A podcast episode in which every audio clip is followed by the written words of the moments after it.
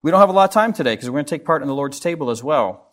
So, this is going to be a short message. And this is really part two from last week. You've come to Calvary at a time where we're working through a topical series on eldership. And uh, we're hoping to produce a book of training material for future elders. And so, what we've been, what you've been hearing the last few weeks are simply adaptations of those chapters from that book. And uh, today is really just half of one of those chapters. And you remember last week that we are going to talk about greed and drunkenness. And uh, we only got through that first topic. So today is going to be uh, part two of that. And so, yeah, kind of a sermon, but it's really a second half of a chapter from our leadership material. So uh, this is going to apply to all of us, however, as we're going to see. So 1 Corinthians chapter 8 and 10, we're going to be there in just a second. But Titus chapter 1 and 1 Timothy chapter 3 are, are two passages that uh, uh, give us qualifications for elders. And I'm going to read to you Titus 1, verse 7 through 8, and 1 Timothy 3, verse 2 through 3. Paul says to Titus, For an overseer, as God's steward, must be above reproach. He must not be arrogant, or quick tempered, or a drunkard, or violent, or greedy for gain, but hospitable, a lover of good, self controlled, upright, holy, and disciplined. Paul also wrote to his young emissary Timothy, who was in Ephesus. And he says, Therefore, an overseer must be above reproach, the husband of one wife, sober minded, self controlled, respectable, hospitable, able to teach, not a drunkard, not violent, but gentle, not quarrelsome, not a lover of money. And those passages continue, but one of the things we're struck with is that everything there, uh, except for being apt to teach, are, quali- are expectations of every believer. And so we know that this is very applicable to all of us, as I've been trying to emphasize uh, during each of these sermons in this series. Paul wrote to Titus. Titus was on the island of Crete, and his job or his responsibility was to go from town to town and to appoint elders over each of the fledgling churches. Crete was a very interesting uh, uh, nation in that uh, it had a reputation when it came to wine. So much so that when Rome conquered the island nation in about 66 BC, they quickly took advantage of the fertile land and the wine industry, and Rome started exporting that wine throughout the region, throughout the Mediterranean and Europe. This was really referred to as the golden age of Cretan wine. So much so that uh, that whole time period was kind of captured by this maxim that is, Rome conquered Crete, but Cretan wine conquered Rome. Wine and its abuses were abundant in Crete and the region, as you can imagine. Cretan wine would have featured prominently in the worship of the god Dionysus. Dionysus, known as Bacchus to the Romans, was the Greek god of wine and winemaking and grape cultivation. Uh, some legends even suggested that Crete was the birthplace of Dionysus. In addition to being the god of wine, Dionysus was also known as the god of fertility and ritual madness and theater and religious ecstasy. So, considering how prominently wine, alcohol, and its abuses were uh, in the life and culture of Crete, it makes sense that as Paul's writing to Timothy, or to Titus, I should say, uh, look for elders, but you gotta find elders who have come out of the culture and have rejected the culture's approach to wine and alcohol and find men instead who are can never be accused of drunkenness. Well, I think we would do well also to recognize that our culture uh, really exemplifies the abuse of, in many ways, uh, not only wine, but alcohol in general. And so we do well to pay heed to these warnings as well. For many, drunkenness has become an escape. And notice, uh, by the way, uh, in those two passages. The word is drunkard, the biblical word, and uh, that has the idea of being associated with wine, associated with alcohol. For many, drunkenness is a welcomed escape. It's a way of dealing with the stresses of life. When someone is drunk, there are streams of dopamine that bring a wave of pleasure and relaxation, lifting one's mood and even providing new motivation. With the dopamine are also endorphins, dampening feelings of pain, bringing a powerful sense of well being. When one is drunk, their inhibitions are lost. The drunk is overwhelmed with a sense of freeness. The introvert becomes the social butterfly, right? Uh, the one who's generally quiet, and maybe you know somebody like this, becomes the drunken philosopher, the smartest person in the room. It's no wonder that alcohol and other intoxicants have been embraced by those who are struggling to cope with life. Along with the waves of physical relaxation and reduced stresses, however, are a host of negatives. If you just take that first paragraph, you say, well, is he trying to sell us on alcohol? That sounds pretty good. Uh, there's a host of other negative effects. The tranquilizing effect of alcohol severely alters one's judgment and decision making. The internal controls which generally inhibit poor decisions and informed judgment are suppressed. And so the, the drunk person is likely to act impulsively only for the moment without any regard for long term consequences. It's this loss of inhibition and this decrease in cognitive abilities, which often leads to violence and drunk driving and other humiliating behavior. Drunkenness, and by the way, we're dealing with drunkenness here, not with the moderate use of alcohol, as we'll make clear in a moment. Drunkenness has the potential to produce lasting damage to others and especially to our reputations. Further, since alcohol and other intoxicants have a powerful effect, effect on the brain, they're also uh, addiction forming. As the reward system of the brain is repeatedly triggered through intoxication, a habit is formed. The habit leads to withdrawal, and those withdrawal symptoms seem a lot like the negative counterparts to uh, kind of the pleasant feelings that we've already noted. And so, what's sought as the antidote to the withdrawal symptoms? Just more alcohol. The cycle continues. Dependency is formed. And then what happens when one becomes dependent or addicted? Well, now you have feelings of remorse. You have feelings of embarrassment. You have feelings of shame brought on by the new dependency. And how then do you deal with those feelings of remorse and shame and embarrassment? Well, you do deal with that the way you deal with coping in many other disappointments in life by turning to alcohol. And the cycle continues. And person's life and character end up on a downward spiral. And so we recognize this morning that intoxication, we're not talking about the moderate use of alcohol yet, intoxication is destructive. It's no wonder then that the universal testimony of Scripture is that drunkenness is a sin. Drunkenness is debauchery, according to the Bible, is grouped with sins like sexual immorality, idolatry, and sorcery. The Bible says that drunkenness should not be present in anyone who calls themselves a Christian. A sample, Ephesians 5:18 says, "Do not get drunk with wine, for that is debauchery, but be filled with the Spirit." Galatians 5:19, "Now the works of the flesh, now listen to this list here. Now the works of the flesh are evident: sexual immorality, impurity, sensuality, idolatry, sorcery, enmity, strife, jealousy, fits of anger, rivalries, dissensions, divisions, envy, drunkenness, orgies, and things like these. I warn you, as I warned you before, that those who do such things will not inherit the kingdom of God. Well, this is pretty severe. Drunkenness included in a list characterizing those who, according to Paul, will not inherit the kingdom of God. Romans 13 let us walk properly as the daytime, not in orgies and drunkenness, not in sexual immorality and sensuality, not in quarreling and jealousy. 1 Corinthians chapter 5 verse 11, but now I am writing to you not to associate with anyone who bears the name of a brother if he is guilty of sexual immorality or greed or is an idolater, a reviler, a drunkard, or a swindler, not even to eat with such a one. This is how severe intoxication and drunkenness is.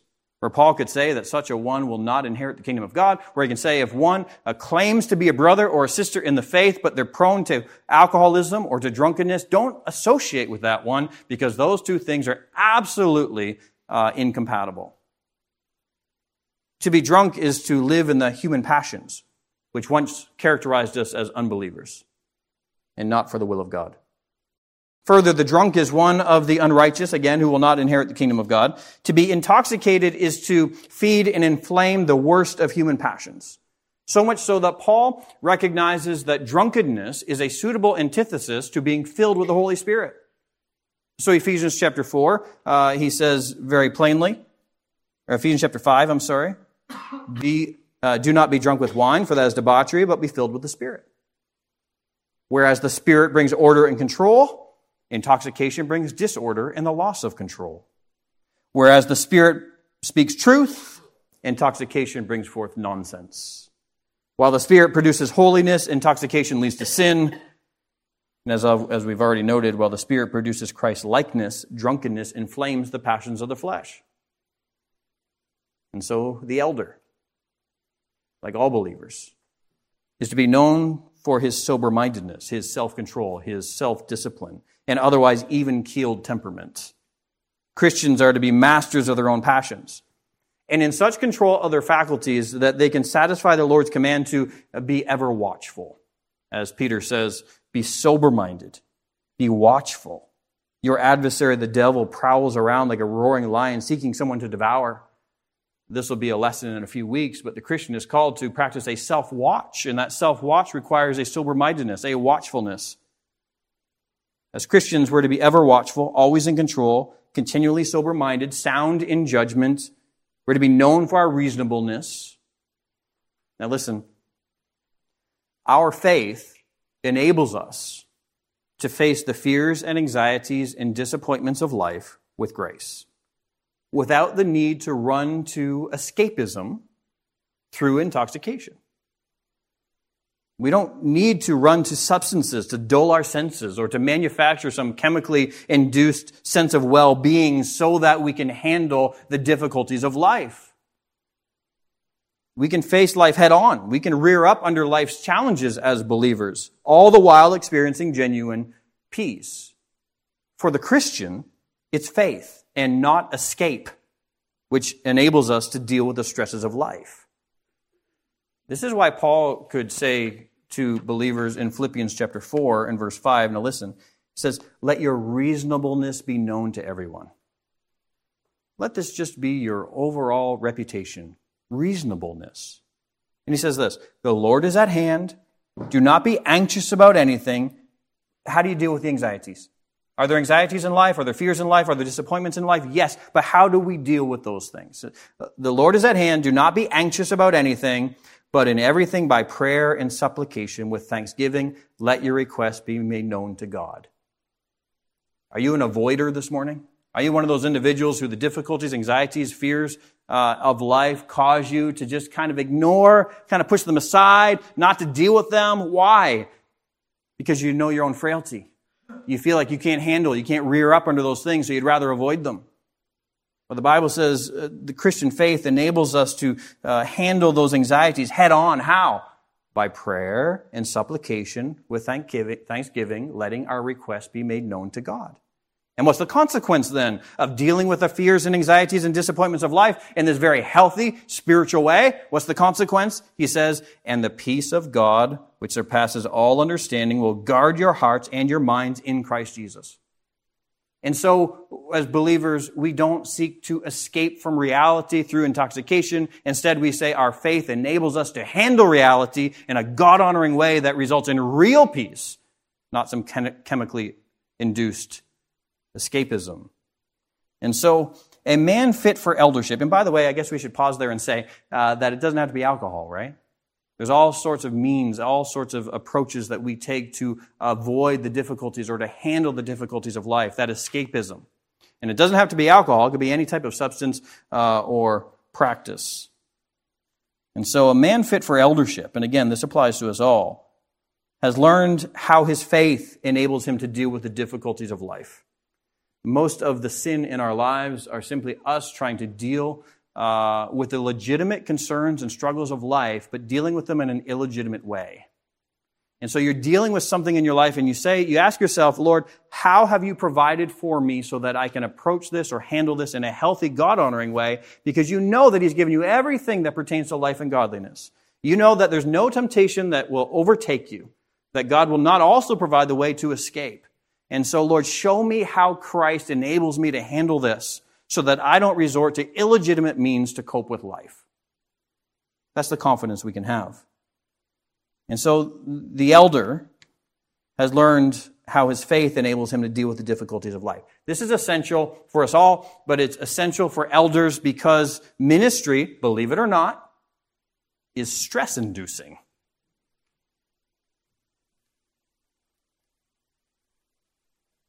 An elder is continually concerned with meeting spiritual needs, comforting the grieving, counseling the struggling, dealing with the weak, handling critics with grace, balancing ministry and home life, all the while struggling with the tyranny of the urgent and the responsibilities of Sunday. Uh, if a man has not learned how to, how to lean into his relationship with Jesus to cope with such struggles and such ministry pressures in a God honoring way, he will be tempted to find some other means because it's like stress is like water, right? I mean, it's going to surface somehow. It's going to make uh, you put that pressure there, and uh, it's going to find the uh, weakest point, and a, a, leak is going to be sprung, right? Uh, there's no avoiding that, and so we got to find the right way to channel those pressure, pressures in a way that honors God.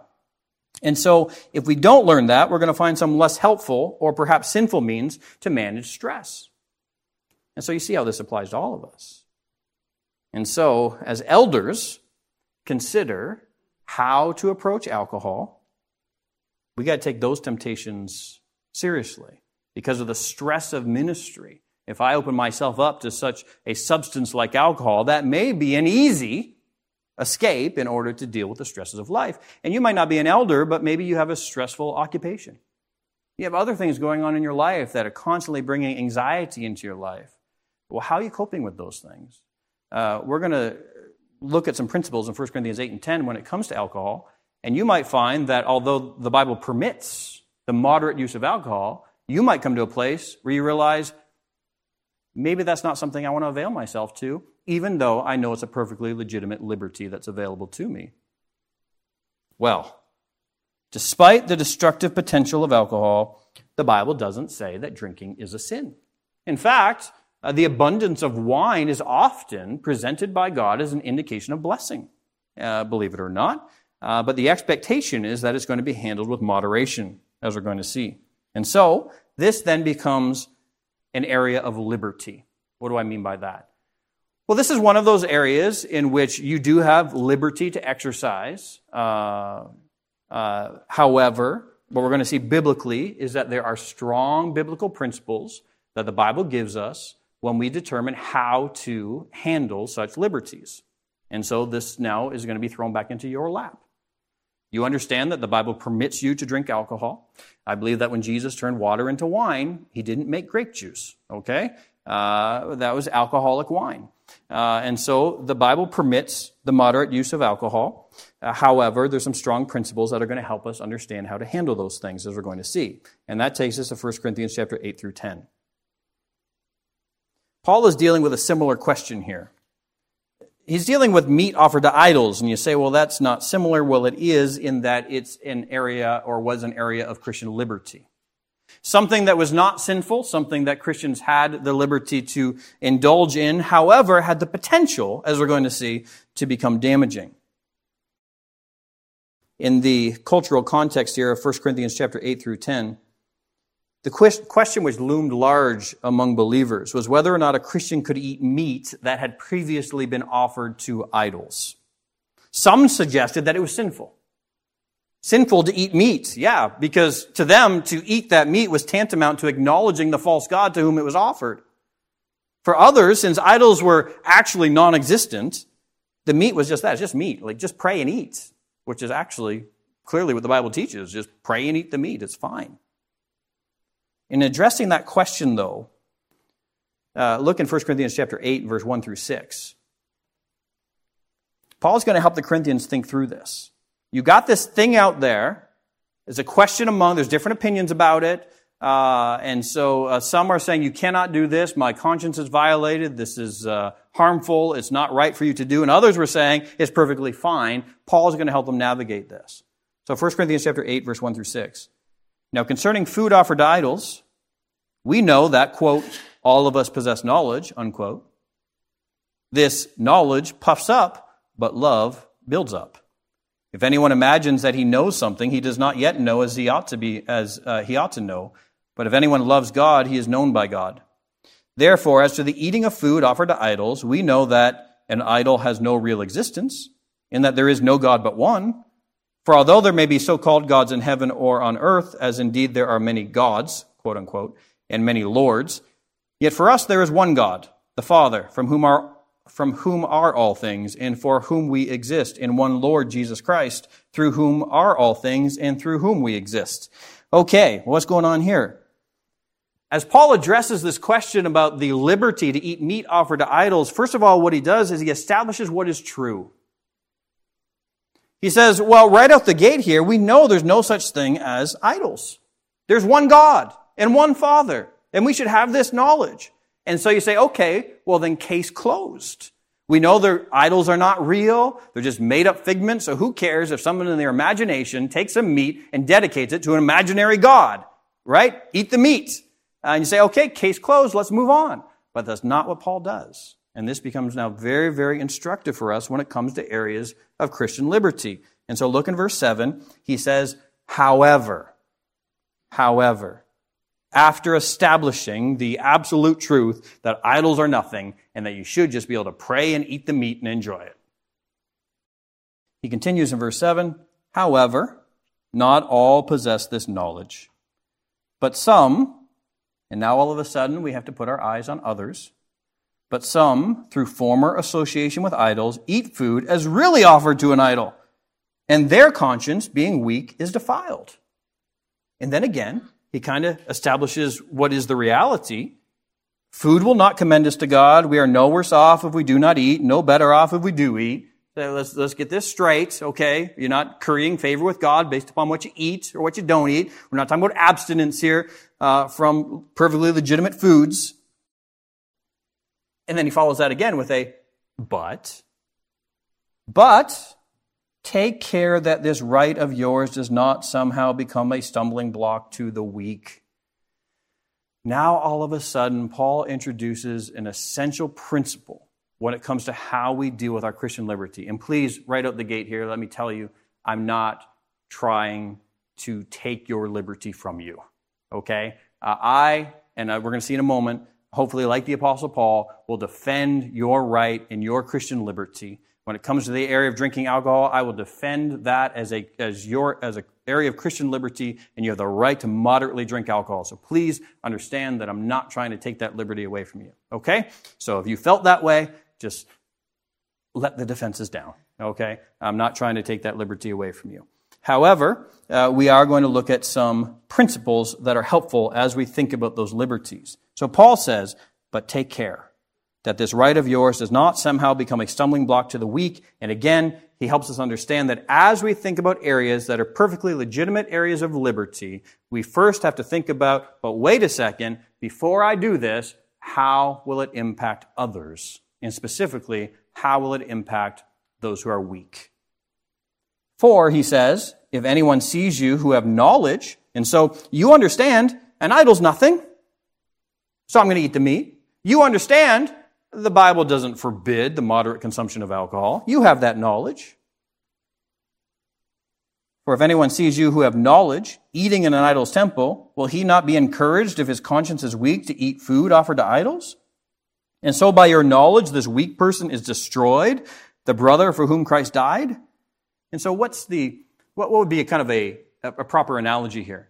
So, so somebody who has a background in alcoholism, somebody who has a background in substance abuse, somebody who has suffered at the hands of maybe their own uh, addictive lifestyle, or somebody who has suffered at the hands of others uh, who have lashed out uh, when under the influence. Maybe some who have seen their homes fall apart because of substance abuse. Uh, you, you can go on somebody like that then sees a Christian partaking in alcohol and they see in that alcohol everything negative that they've experienced through drugs or through drinking or whatever. And they look at you and say, I've come out of that lifestyle. I've come to Jesus to come out of that culture, and now I see you uh, indulging in that. And to them, they associate it with everything that they've been through in the past, and to them, that appears to be sinful. Are they right? No, they're not right. They're not right.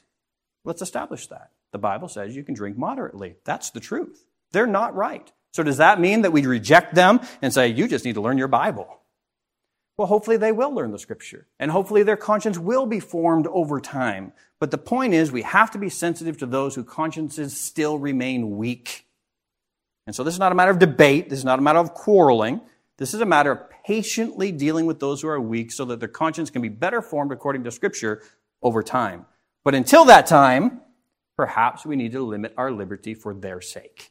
And so, Paul continues, if we then offend that weak conscience brother or sister, he says, and so by your knowledge this weak person is destroyed, the brother for whom Christ died, Christ died for them, and now you are offending them and really becoming a stumbling block to them.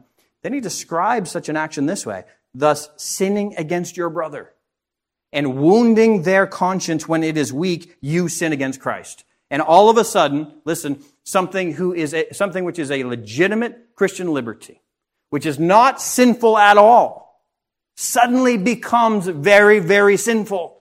When?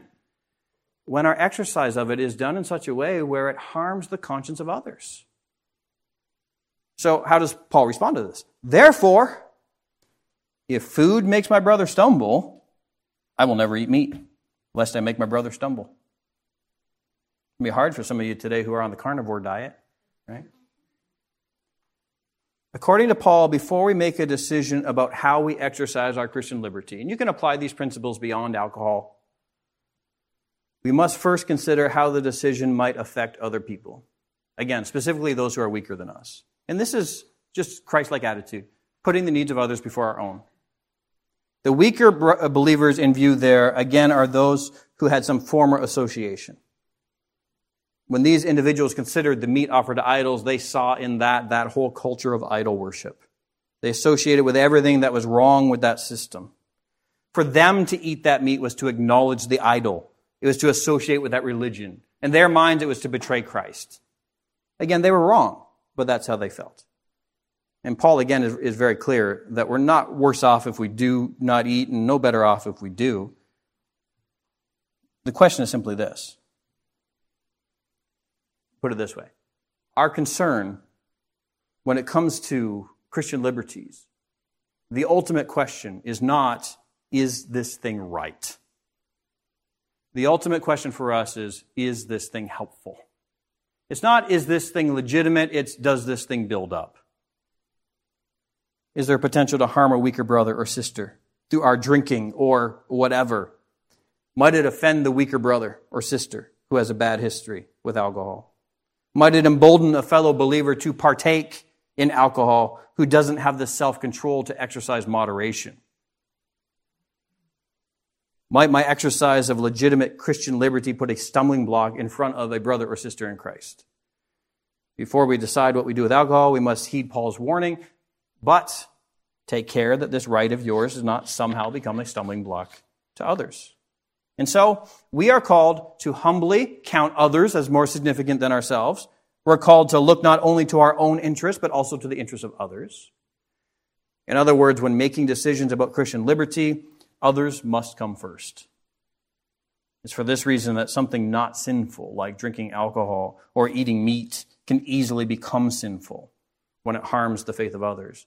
And so Paul, this, Paul made this clear uh, to those among the Corinthians, again, who are willing to put their Christian liberty before the spiritual well being of, of the brothers. He says in verse 11 of 1 Corinthians 8, we've already covered this. Sinning against your brothers and wounding their conscience when it is weak, you sin against Christ. The spiritual vitality of others is so important to the Apostle Paul that he's willing to sacrifice his personal liberties to prevent their stumbling. This, to me, is a wonderful mark of spiritual maturity. There are those who uh, I've kind of coined the term, maybe I didn't coin it, I don't know, maybe I got it from somewhere else, but uh, the liberty hounds. These are those who just sniff out their Christian liberty in every corner they can find it and are determined to exercise their Christian liberty to its greatest degree. And it's as if they wear that liberty on their shoulder. And they're asking you to come and knock it off. Right? I dare you to approach me and to challenge me about my Christian liberty so I can go to battle with you and try to prove to you from Scripture that what I'm doing is not sinful. That to me betrays a lot of insecurity.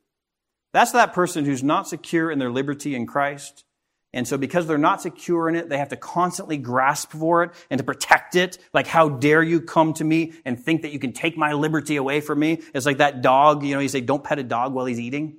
right? Perfectly a docile dog, but when he's got his food, you don't reach for him because you're afraid he might bite you. The same thing, but instead of that dog food in the dog dish, it's their Christian liberty. And uh, don't you dare come to me and suggest that you're going to take this away from me.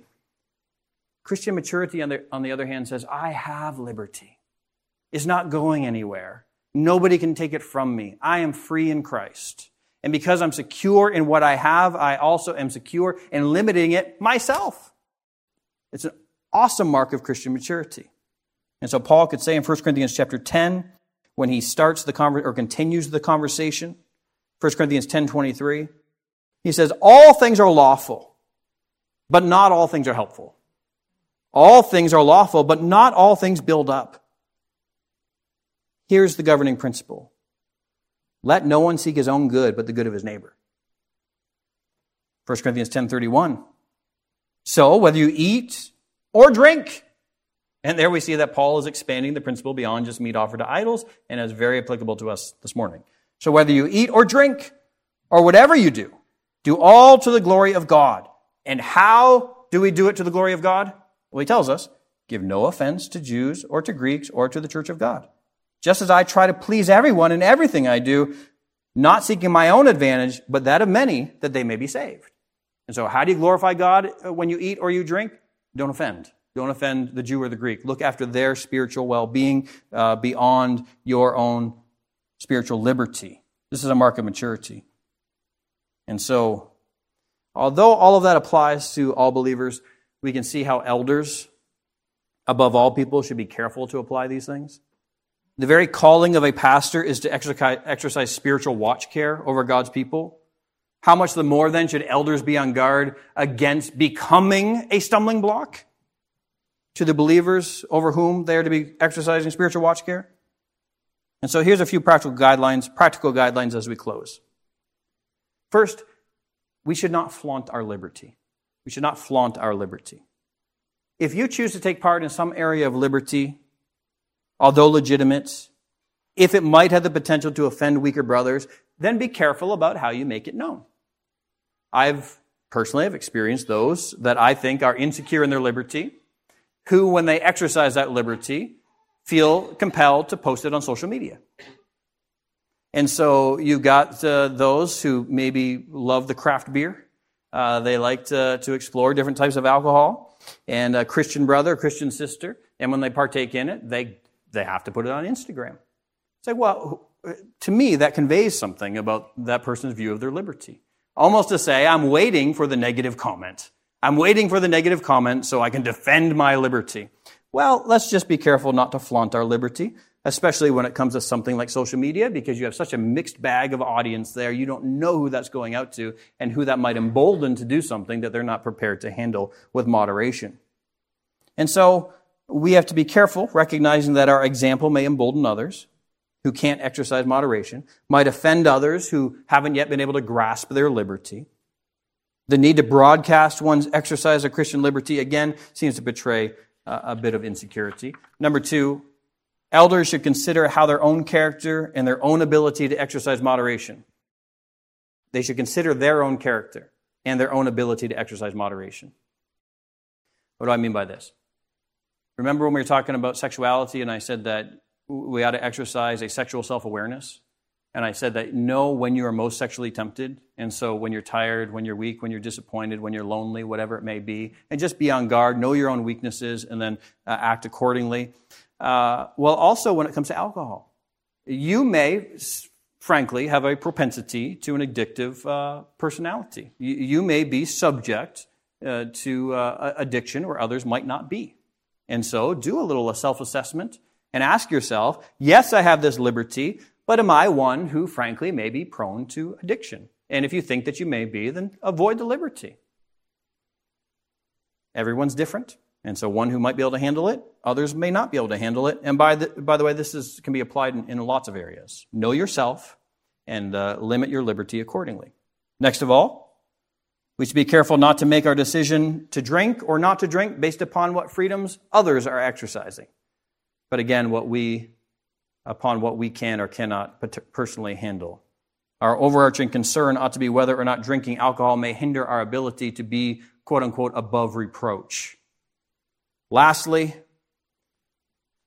feel the freedom to defend Christian liberty while not partaking in Christian liberty. Feel free to defend the Christian liberty of others while not taking part yourself.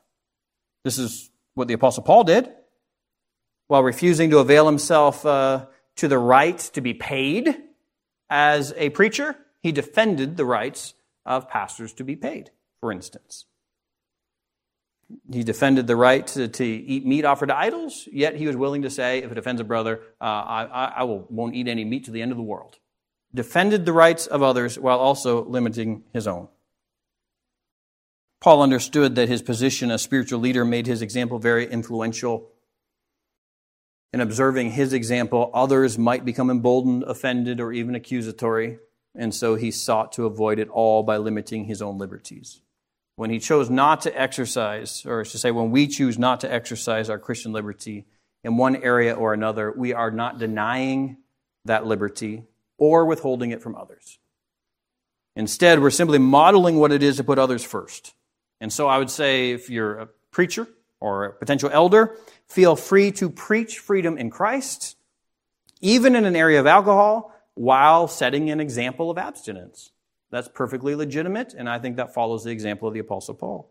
So, in conclusion, greed and drunkenness might seem like unrelated vices. Remember, this is part two from last week? But both emerge from the same corrupt root. Both greed and drunkenness are the product of uncontrolled lust. One is a lust for money and stuff, the other is a lust for physical release. Both focus on the fleshly and the earthly instead of the heavenly and spiritual. Both flow from discontentment. Greed flows from a discontentment with what one has, and so seeks satisfaction through stuff.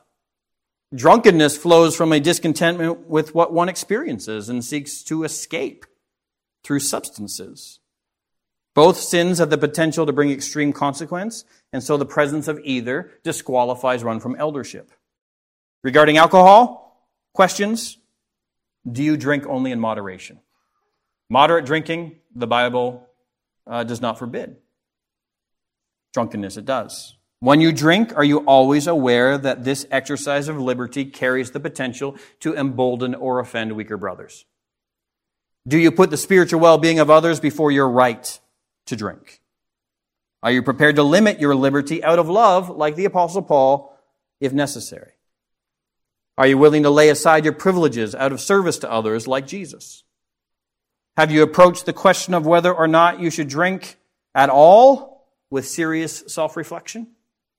Have you considered your own propensity for sin, potential immoderation, or susceptibility to addiction? Have you entertained the possibility that total abstinence from alcohol might be the best option to protect your reputation as one who is above reproach?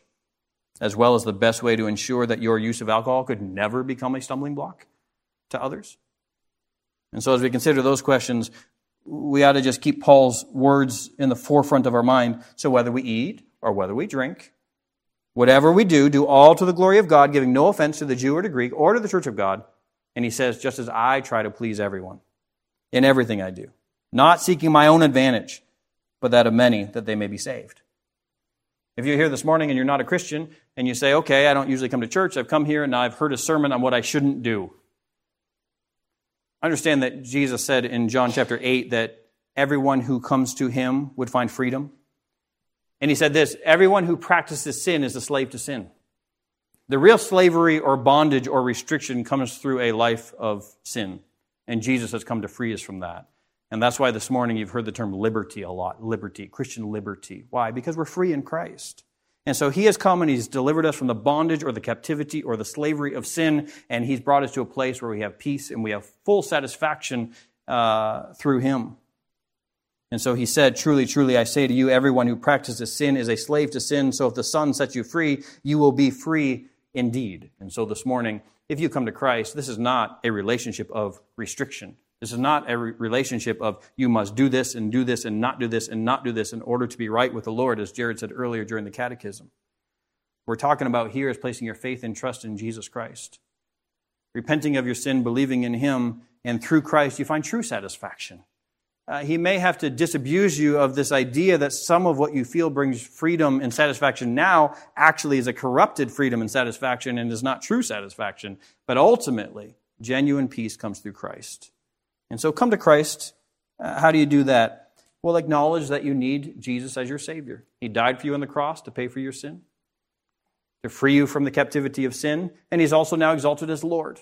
And so trust Jesus as your Savior from sin, and you're also submitting to Him as Lord or as authority. And that's what baptism displays, as we saw this morning. Let's pray. Dear Father, I thank you for your word, and we pray that you'd help us this morning to be responsible, help us to be mature.